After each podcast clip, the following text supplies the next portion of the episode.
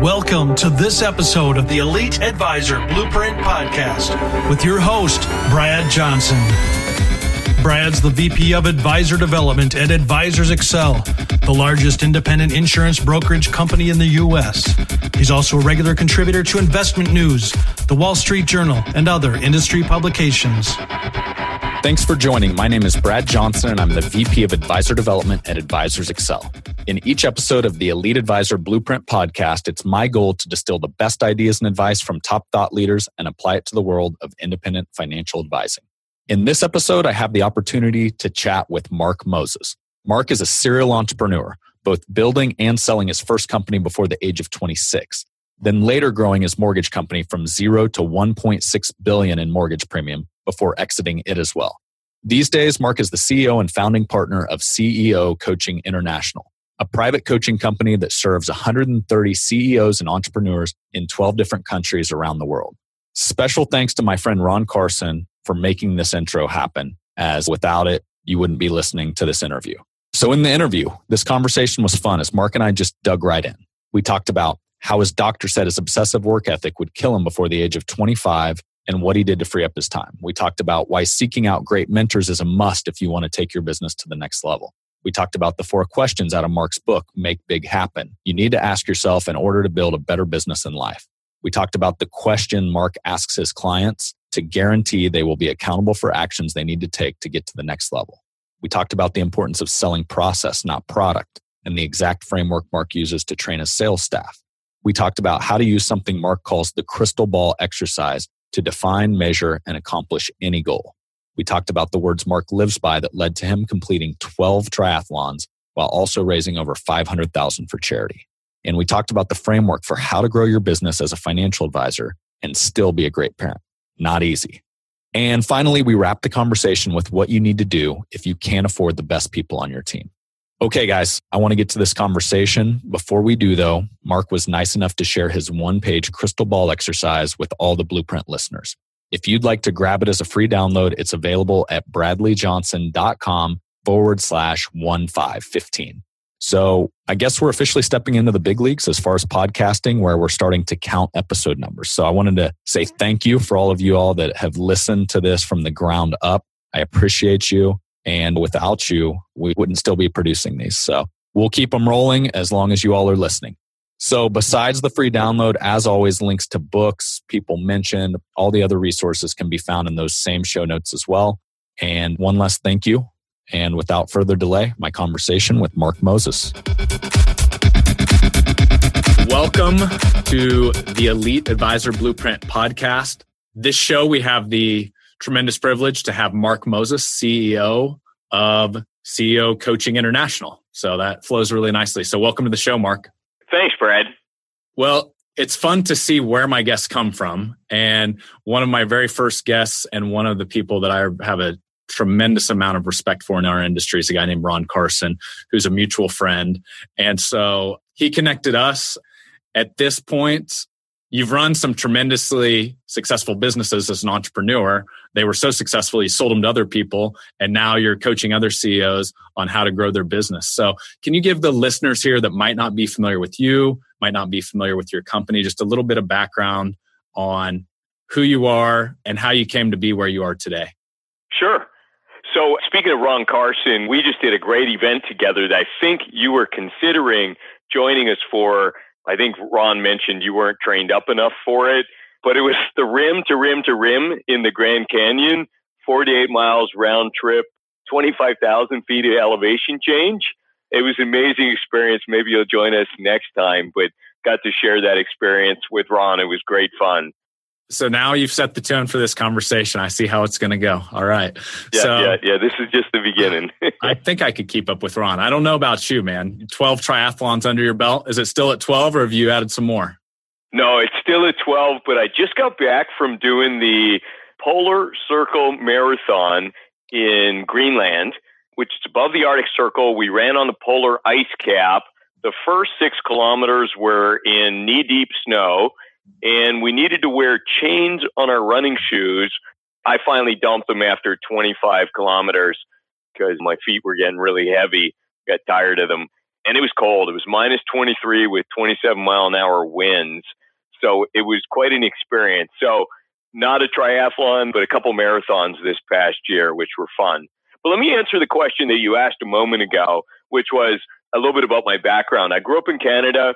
My dad went bankrupt in my last year of high school, and I needed to make money to pay for college.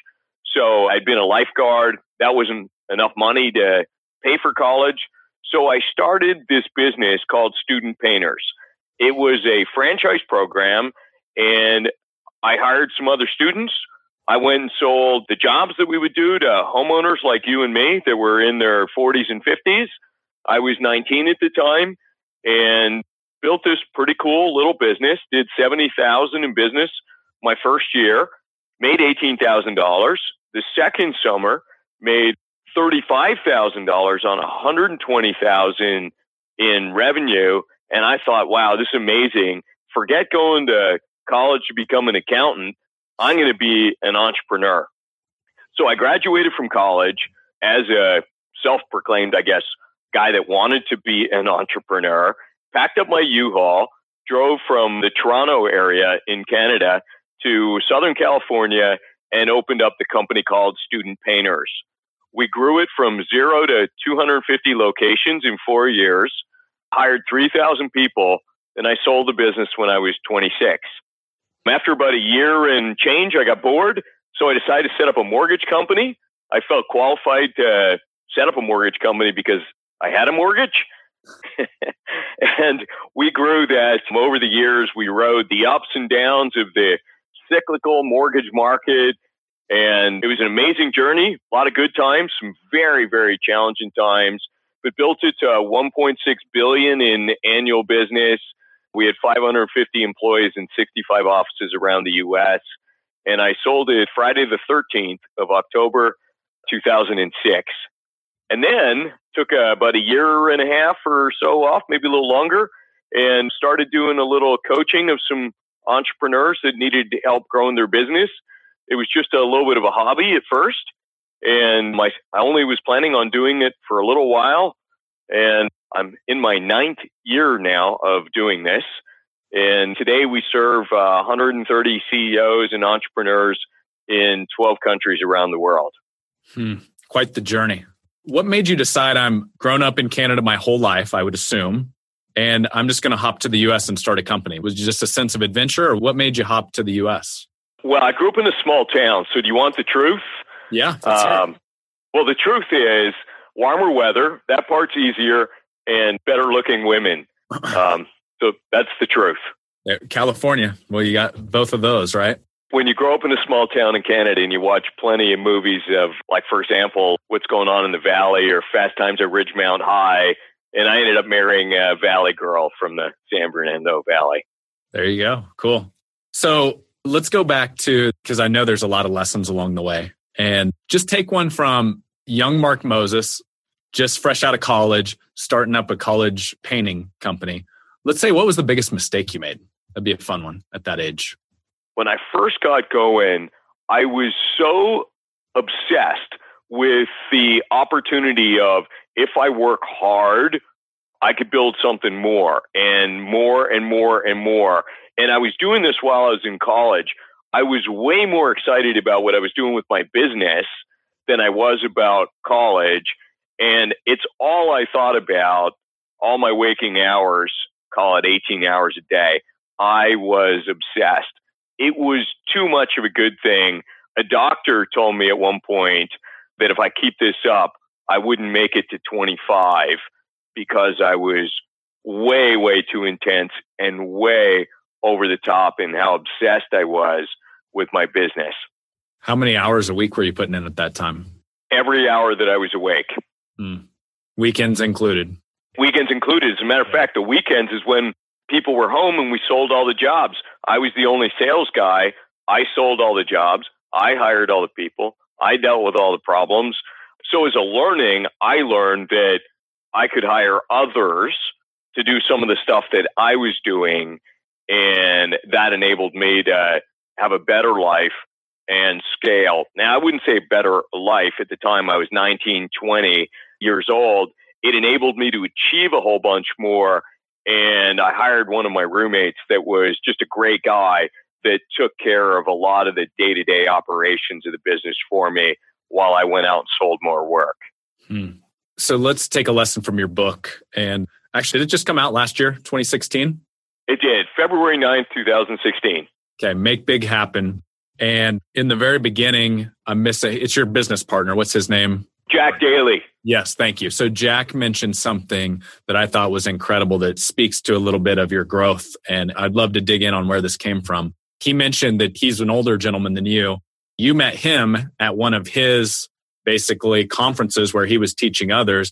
You were the guy that offered to take him out to dinner, if I'm remembering the story right. And there's another quote in your book that I love is if you're the smartest guy in the room, go find another room. So I just want to know where this all came about from. Did you have a natural curiosity? Was there a mentor that instilled that in you? Because I think that's a big testament to your growth in business and going back to delegation and how you've kind of evolved through your entrepreneurial career. I recognized early I was making all kinds of mistakes building my business. And I recognized there were people that had walked this path ahead of me and I could learn from people that were smarter than I was. And I had no issue or qualms about seeking out a mentor to share with my mentor what I was thinking and about what was possible. And it would help me, even though sometimes it felt like I was having a conversation that I could have been having with myself, but it was just somebody to express what I was really thinking. And what do I want? How do I think I'm going to get to what I want? And they would push back with, have you thought about this? Have you thought about that? And as that carried on, my first mentor started when I was 24. And he was a senior partner at Arthur Andersen, the accounting firm back mm-hmm. then. Mm-hmm. And he was great. And then when I started my next firm, he joined my board. And then another guy, another guy with white hair joined my board. And we had three white haired guys on my board. And it's not that they painted their hair white, they were just older. And I really liked the experience that they had. I really liked the way that they challenged me. They respectfully challenged me, but they would call me out when I needed to be called out, when they thought that what I was trying to achieve might be unrealistic, or when I was not being the best leader that I could be. And it really helped me with my leadership skills and get buy in and alignment from my people to truly get what I wanted. It also inspired me to continue to hire better people because I learned too that the people that got me to a certain point typically weren't the people that would take a small business to a much bigger business. Hmm. How old were you at the time? When I started Student Painters in college, I was 19. When I started Platinum, Platinum Capital, my mortgage company. I was 28. And the board that you're talking about was at Platinum Capital. The board was at Platinum Capital. I was 28. And that board started, I joined some group. The first group I joined was called TEC back then. And then it got renamed as Vistage. And the guy that became my business coach, a guy named Richard Carr, was my Vistage chair. And he went on to become CEO of the company, but stayed on my board and coached me personally for the next decade. He was a tough guy. I resonated really well with him, but he wouldn't put up with any of my nonsense.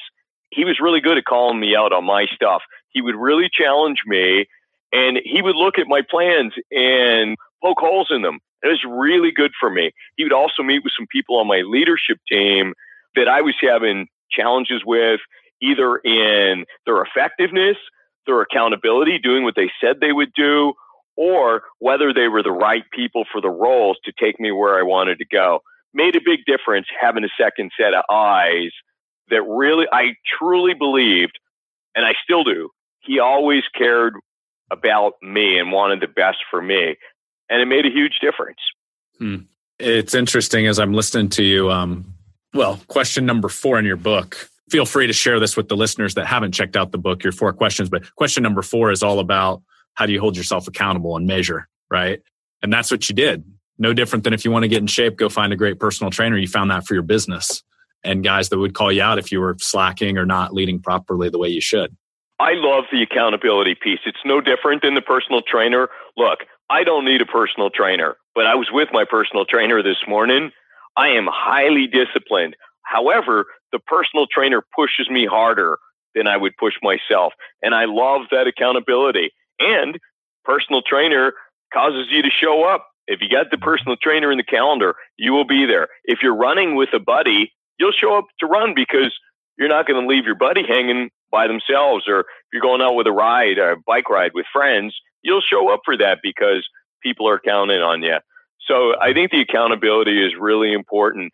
And I've learned coaching CEOs, learned it my own business, learned it coaching others, that if you really determine what it is that you want, how you can get there, if you keep a scorecard and measure, I said I would do X, how did I do compared to how I said I would do? Post it so you get to see it. The numbers don't lie. Mm-hmm. Yeah, and you can uh, keep making excuses for yourself. I didn't do it because I didn't make the number of calls I was supposed to make today. I'll do it tomorrow. Or I didn't do it because I was sick today, or I didn't do it because I got distracted by whatever, or a shiny new object.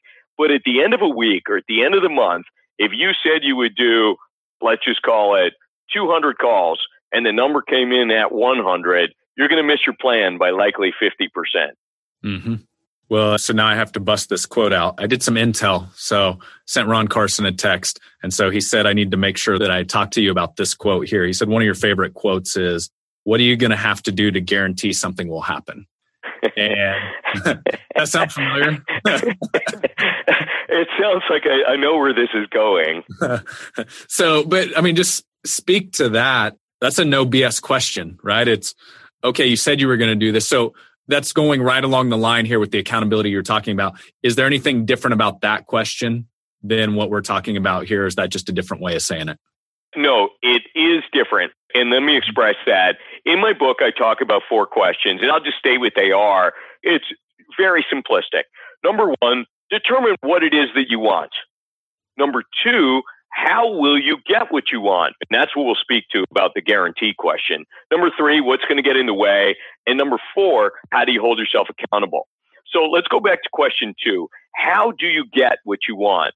So I used to ask Ron, Ron, what will it take to guarantee we make that happen?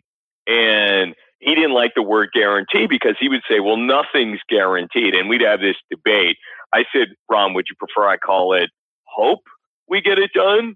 Try to get it done. You tell me which word you like, and we'll go with whatever word you want. But I like the word guarantee because it's a higher standard. It really gets you to think about what will it take to guarantee I get it done. So, for example, let's go to prospect meetings. I know that if I do X amount of prospect meetings, that I will convert so many of those into clients, right? So in order to guarantee it, let's say you needed to do in a month, let's just call it 15 prospect meetings. So in order to guarantee it, guarantee you might do 20. So you'd set the bar higher. So if you're off a bit on your assumption, you can still guarantee the result. Mm-hmm. Makes all the sense in the world. I do know why Ron shied away from guarantees. He's a very compliant and suitability minded person, and the word guarantee in financial services is a bad word. So that might have been why. I'm just going to give him an out. So there's a couple questions I want to ask. I'm going to go here though. In a previous conversation we had, you built up an uber successful mortgage company with over a billion dollars of revenue, right? Or a billion dollars of business. A, a mortgage volume. Yeah. 1.6 billion in mortgage volume a billion dollars of revenue would have been a lot cooler, right? But absolutely. okay, so let's go with this because one of the things you shared with me that I thought was very cool that applies to obviously our audience, financial advisors, is you had a very successful model with training a sales team. It sounded to me almost like sales boot camp. And can you speak to your methodology? Just get down to how do you guarantee things? Well, you were running a very systematized process to make sure guys were hitting their sales quotas. Can you speak to just high level what that looked like? Yeah, so first of all, let me start with selection. In terms of selecting, we were hiring at one point about 20 people a week into our sales organization. And when you're hiring that many people, it's easy to make mistakes. So if you just hire people that are like you or people that you like, because they're likable, you could easily make a mistake and get sold.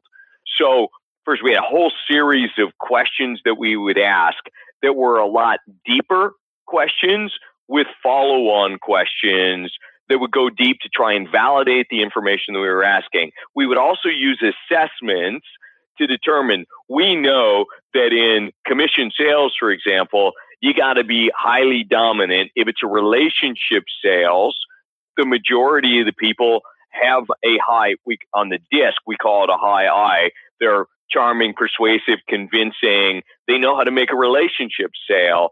And we know somebody that's a low dominance, for example, is more hesitant, cautious, and will likely not be as successful. We also know that someone that's motivated by return on their effort, I work hard, I get rewarded, will be more successful. So we use that as part of our process to try to select the right people. Then when they joined us, we had a rigorous training program. And the training program involved training. At the beginning, it was four hours a day in the training room, just learning about our product, product, how to sell our product, role play, role play, role play all the time, every day. And in the afternoon, so that was the morning, in the afternoon, they would wire up a headset and listen to actual live calls by our top salespeople. They would listen, watch, observe, and learn best practices. And then they'd practice them the next day in the training room. Now, people ask me all the time, well, after they got out of the introductory period, how long did this training program go on? It went on forever, every day, an hour a day, because it helped our people be better. And I remember this story. I live in Newport Beach, California. One day, several years ago, on Christmas Day, people were talking about Tiger Woods being over at Big Canyon Country Club, and he would spend several hours in the sand trap practicing his bunker shots. If anybody, and this is Tiger was number one in the world at that time, if anybody in the world could take Christmas Day off, it would have been the number one golfer in the world. But no, Tiger thought, and it's probably a little obsessive, but you got to be a bit obsessive to be number one in the world. He was in the bunker several hours practicing his bunker shots. Practice will make you better. Mm-hmm. So let's apply this to the world of financial advising. Most of those sales are going to be face to face, right? So, how would you adapt this sales training for the financial advisor space? And my other curiosity, who is running the training for your teams or who should be running these type of trainings? So, we had trainers and our VPs of sales. So, so we had product training and sales training. And every day we would create a series of role plays to practice. So apply it to the financial advisory space. Let me take it all the way to the beginning of the funnel. For a lot of firms, it starts with lead generation. So let's say we're making calls. There's a right way to make a call. Say if it's a cold call, let's say we're calling off lists. There's a right way to do it and there's a wrong way to do it. There's multiple different ways to do it but there's probably just a couple of best practices way of having the highest success. Jack Daly would say, who's Jack's one of the top sales trainers in the world, would say the best salespeople are scripted. Hmm. So have a script, follow the script, don't try to wing it. There isn't 2,500 different ways to sell something. So have a script and follow your script at the beginning of the lead generation process. But before you put somebody in that environment, role play with them repeatedly. Have them practice in the training room rather than with the customer. Mm-hmm. Then, or the prospective client or prospective lead. Then, for some folks, or many folks in the financial services business, they'll end up, however they get there, they're going to have a meeting with a prospect. Well, there's a right way to, from the beginning, right from setting up the appointment to actually arriving at the appointment. Just basic stuff like looking somebody in the eye in the firm handshake and exuding confidence and asking the right questions. The person that asks the questions controls the meeting. And there's a best practice for doing that. And I would recommend somebody in the financial services business that's getting into it, or if you're bringing on new people and getting them up to speed, have them go with the best people and observe. Mm-hmm. We call that riding shotgun. Yeah. So sit in on appointments with them. Sit on many appointments yeah. with them and observe best practices. Mm-hmm. Like, for example, Ron Carson is an industry leader. Imagine going on 20 appointments with Ron Carson. By the end of 20, you're going to have the process. You're going to learn the type of questions he asks. It's not going to be different. You're not going to see 20 different meetings. Mm-hmm. You're going to see a style, and everyone needs to adapt to their own style. But in whatever we want to do in life, the people that are most successful have a consistent process. Process is the key. It's funny. The two calls I did today sell process, not product. It's when you sell product, you're a commodity. And when it comes down to the process, that's where you differentiate. And obviously, Ron's one of the best at doing that. So let's keep rolling on. We worked like halfway through your questions. So we got to the what do you have to do? If we continue on that framework, what could get in the way? You want to just continue through those questions? Maybe why those four questions? You've got four questions in your book. How did it become that four? How did those come to be? Well, let me go back to it. It's really simple, right? If you don't know what you want, I promise you won't get there. So if you're really clear on what you want, then you can determine what do I need to do to get what I want. And I like the crystal ball exercise, which is one page, two questions that basically says this. You wake up, it's the end of 2017, you're celebrating big because you achieved what? So whatever your goal is, you've achieved it. You're thinking ahead, right? Mm-hmm. So then what are the top three, four, five specific and measurable activities? Keep in mind the word activities is actionable. What are the specific and measurable activities that will lead me to the outcome that I want? So I like that because it's very clear. If you can't define it, you can't measure it. If you can't measure it, you can't manage it. So I like having a very clear plan. Now, stuff is going to get in the way.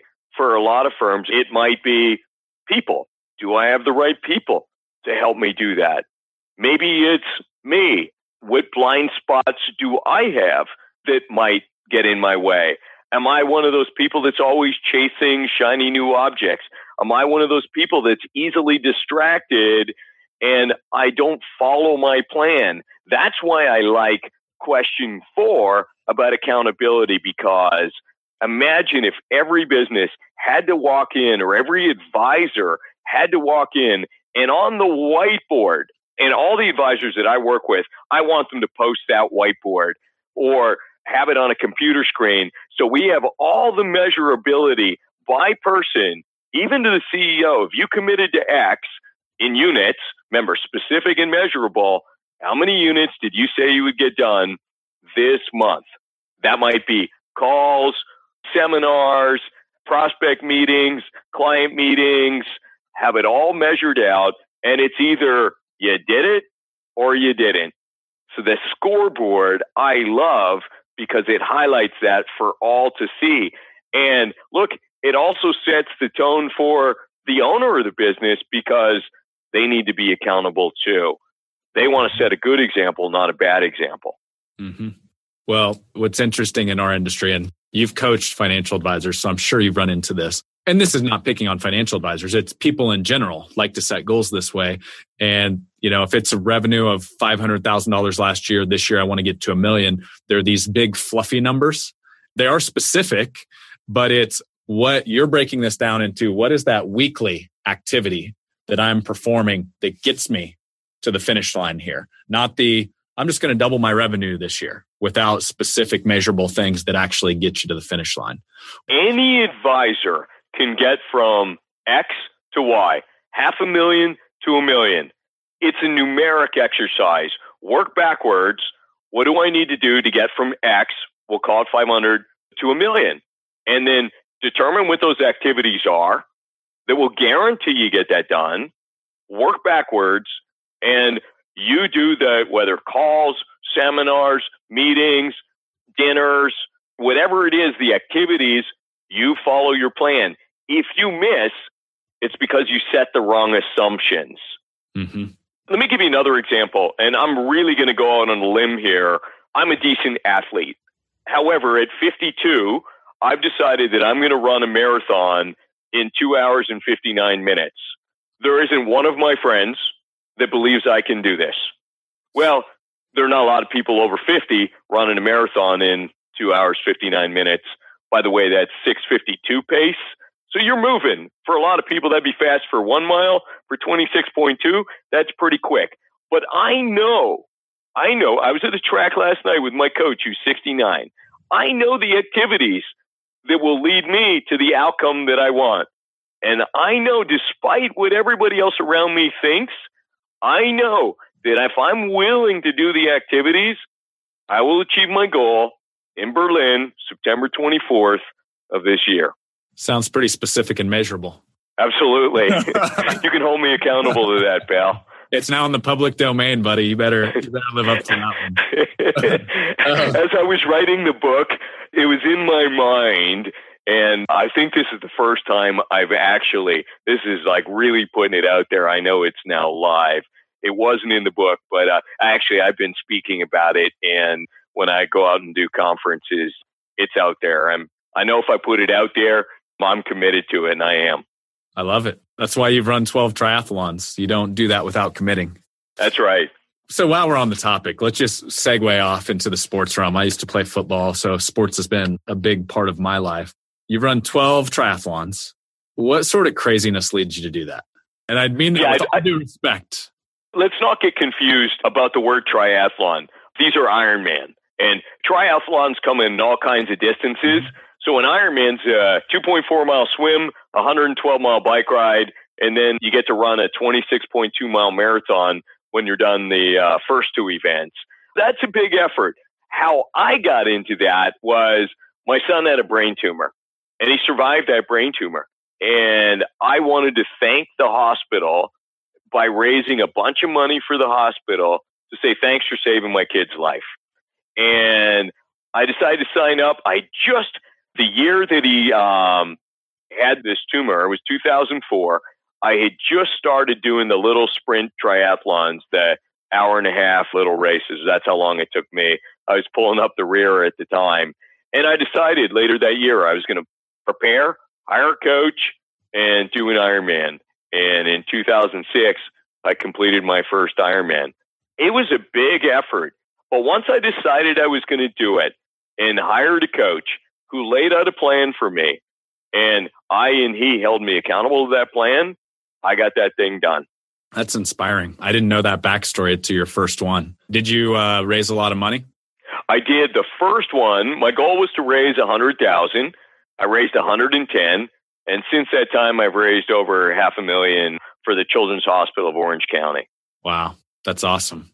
And got a whole bunch of my buddies, CEO friends involved with the hospital, and they're now doing what they can to make a difference too. So it's not only what I did, but inspiring what others could do too.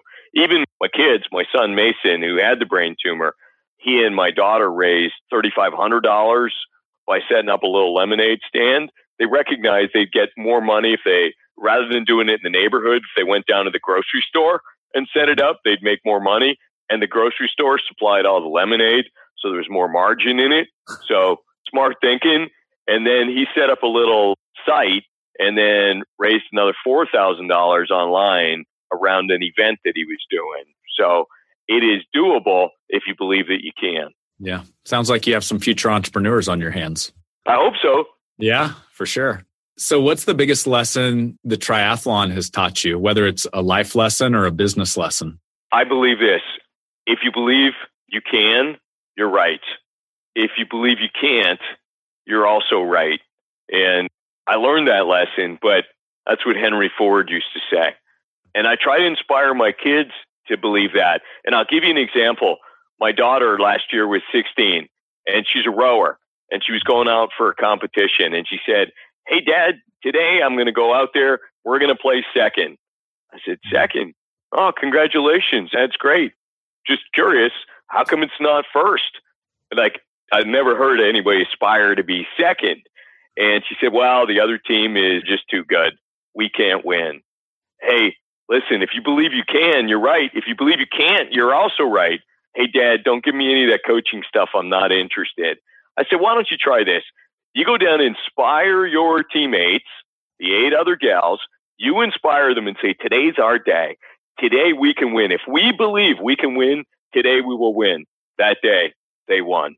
Hmm. Believe you can. You're right. I tried the same methodology with Ironman in that in Ironman, if you go under 12 hours, that's pretty awesome. If you go under 11 hours, that's really cool. You're starting to move in the real elite. And I set up that same methodology, determined what I wanted, hired a coach, built a plan, held myself accountable. And in 2011, I went 10 hours, 56 minutes and ended up winning my division at the race by believing that I could. Mm. You get what you intend. I keep learning that. My clients keep learning that. My friends keep learning that. You get what you intend. I've even got my kids to be believers in that, even though they don't like to believe what dad says. Well, they're onto your gig. They know you're a coach. So it's it's like my wife when I go home, she's like, Don't use that sales stuff on me. It doesn't work here. So it's extra. That's right. Well, the key to that is if you ask the right questions and you can help them make it believe it's their idea by just directing them with the right questions, you'll ultimately, if they can get to a place where they believe and buy in that it was their idea, they're much more likely to achieve it. For sure. So it's the same in the world of coaching CEOs. I may know the answer. I come in and tell them what the answer is because I've walked down that road a whole bunch of times. They don't own it. If I lead them and guide them to make it their idea, they own it they're a much higher likelihood of achieving it. Mm-hmm.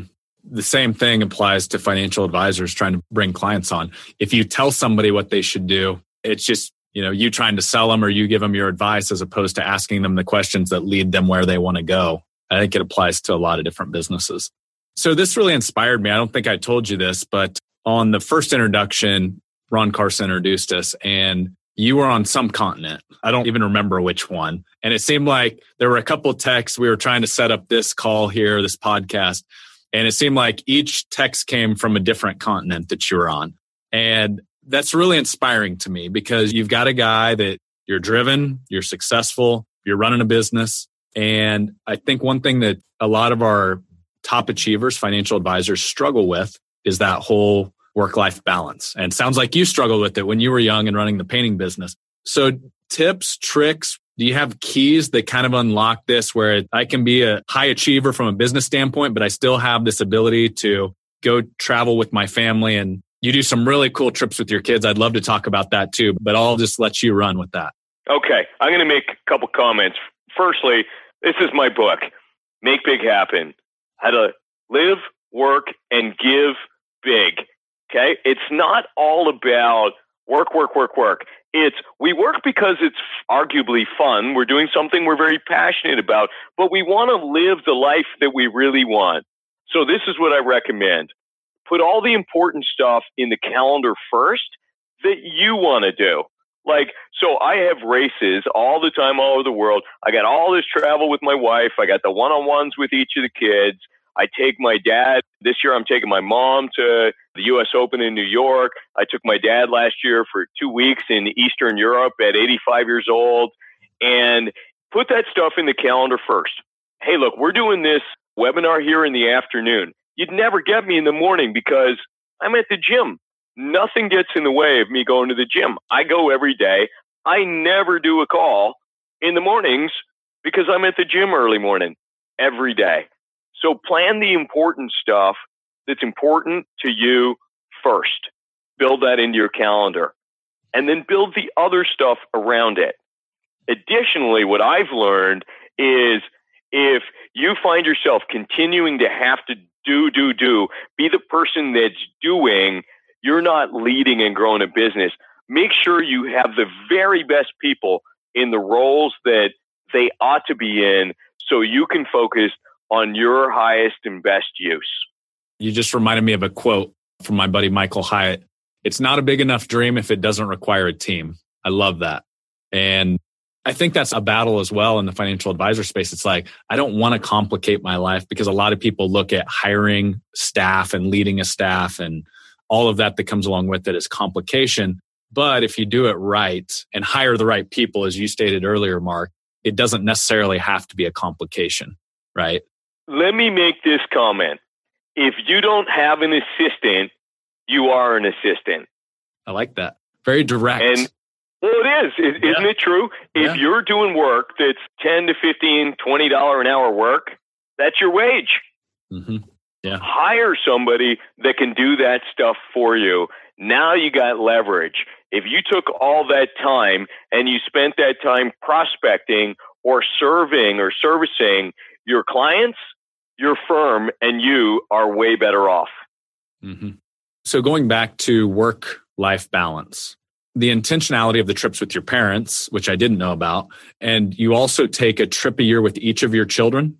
Is that right? Yes. Yes. And is that one on one, just you and them, or is that how's that structured? It's one on one. We've been doing it since my kids were one, and it's been an amazing experience. We've done such neat things, and as the kids get older, the activities get stepped up. I'll share one experience that we did uh, a few years ago with my son. We went to the Ice Hotel in Quebec City. We slept in the Ice Hotel for a night. It's amazing sleeping in a hotel made of ice. It was cold, yes. We went dog sledding. We went sledding down the mountain. It was just the most amazing experience to go get to do something like that and share that. We still talk. We rolled the dog sled. I fell off the back. He was still in it. He rolled. He's all full of snow. He still tells me I'm a horrible dog sled driver. We still laugh about it, and probably it's true. I didn't have a lot of experience at running dogs. But you know what? It's one of those experiences that was great. My daughter and I did a whitewater rafting trip that was whitewater rafting, zip lining, riding down the mountain in Beaver Creek on mountain bikes. It's just fun stuff. And it's something that if you put it in your calendar, it will happen. If you don't put it in your calendar, you say, I'll get to it, it likely won't happen because something else will always take priority. For other advisors, because I've got a lot of guys that have young kids, and that is a struggle. You know, grow a business and still be a great dad is a tough balance. What's your framework? Is there a time set, a week? What's it look like if we were just going to say, here's the three steps to doing it? What part specifically? Well, I get to put it in the calendar. Is it a set amount of time? Is it a set time of year each year? Does your child pick where you go? What's the framework to actually making it happen? Yeah, that's a good question. So we do one trip a year.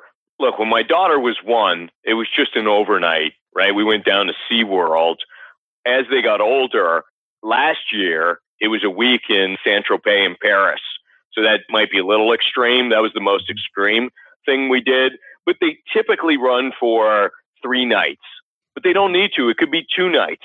But it's just getting away, the two of you guys doing something that you guys will enjoy doing together. It might even be having a ritual on Sunday mornings. You make pancakes together. Whatever it is that gives you that opportunity to do what you really want, that really matters to you. My wife and I, Saturday nights, that's our night. We go to dinner every Saturday night. Sunday nights, we do a family meeting every Sunday night with the family and we take turns. We rotate the family meeting. It's typically three or four questions and whoever's running the family meeting gets to ask those questions that time, right? Any questions that they want to ask or any little exercise that they want to have the family answer. January 1st is when our goals are due. And uh, every member of the family presents how they did on the prior year goals and presents the new goals for the year. Hmm. How old were your children when they set their first goals? Six. Six? Six. Wow. That's impressive. And, but look, it doesn't need to be something big. It, yeah. Like I know my kids put on their goals every year, go on our one on one trip with dad. So wherever the trip is that particular year, like this past year, my son and I went to New York City. It was his first time, and we did all kinds of cool stuff. We went for five days. It was amazing time. It's a matter of prioritizing what really matters to you. I remember it was Johnny Carson many years ago where I got this from. I think it was he would take one week a month off. I think it was what it was. I started taking a week a quarter with my wife where we would go away and do something just the two of us. We've been doing this since our kids were really young because it was good for us. It was good for our marriage. It was healthy. It was fun. And today we're probably um, eight weeks a year, the two of us traveling somewhere. It's an amazing experience that we get to have together. Mm-hmm. That's awesome. You're inspiring me. My six year old's going to set goals now. Yeah, good. we, my wife and I actually were talking about it, and I was trying to think of how do you keep it simple enough where they actually do it. So we're still working through that. If you've got any tips after this, shoot me a text or something. So I want to respect your time. I know we've just got a handful of minutes left here, Mark. This has been awesome. If you're good, we'll flip into kind of rapid fire on the questions here to wrap up. Yeah, great. Awesome. All right. When you hear the word successful, who's the first person that pops in your mind and why? Richard Branson, because he's doing exactly what he wants to do. And I love his quote that he can't differentiate between work and play. It's all one and the same. And I love that. Hmm. He's pursuing little... his passion, right? And I would say Steve Jobs would have been another guy that he too was pursuing his passion, even as sick as he was. Warren Buffett's another one. These guys are living their passion. It doesn't feel like work to them. They can't differentiate between the two. And I think that's true success. Mm-hmm. I think you've got some Richard Branson going on in your business. I thought it was cool when Ron was telling me how you do the rim to rim and you know it's there. It's a fun activity shared with friends, but at the same time, you know there's some fun business conversations going on along the way too. So it's cool when you can combine the two. Absolutely. Yeah. All right let's get to what's the favorite book you've ever read and how did it impact your life? Well, there have been many books. I read a lot. I read 24 books last year. I actually do them on Audible because I like to do it when I'm running. I'm multitasking. I really like that. I really loved Exponential Organizations by Salim Ismail. It's mm. just a completely different way of thinking about where the world's going and leveraging the sharing economy. And rather than building a linear business like financial advisors do one at a time, I do X, I get Y. It's I do X, I get 10Y as an or 10X. Right. So I really like that one. When I was young in my early 20s, I read a book It was called If It Ain't Broke, Break It. And in the book, it was really impactful to me because in the book, it asked me a series of questions. And I didn't read the book probably for another 15 years later. And I'd forgotten what I'd written in the book in my own handwriting. And one of the questions was about what I wanted. And I wrote down win the U.S. squash championship. And it's funny, two years later, I did. I wrote something else down. I wanted to do international business. Today I do international business. Wouldn't it be cool if I could speak all over the world and people would actually listen? I've gotten to do that now hundreds of times. So it's amazing. It had a real big impact, that power of writing it down and intent, even though I forgot I'd written it down in that book in my 20s. Yeah, that's cool. Is there a book along those same lines that you've gifted a lot to either clients or friends? I like, and this is a good book for, um, I think, the financial services business. I give this book away a lot. It's Getting Naked by Patrick Lencioni. And it's mm-hmm. really about just, I like Lencioni's style and the way he writes like fairy tales, but it's about just giving stuff away for free and just keep working for your prospective client. Eventually, there'll be a client. I haven't read that by him. I do like him a lot, though. I think you'll like the book a lot. It's got some very compelling points in it. All right, down to two minutes, two minute warning here. We've already asked a piece of this. So I kind of ask you the advice that you would give your 20 year old self. Let's go to Mark, 28 year old Mark that just started his mortgage business up. Any advice that would differ for you at that age as opposed to young Mark, the painting company guy?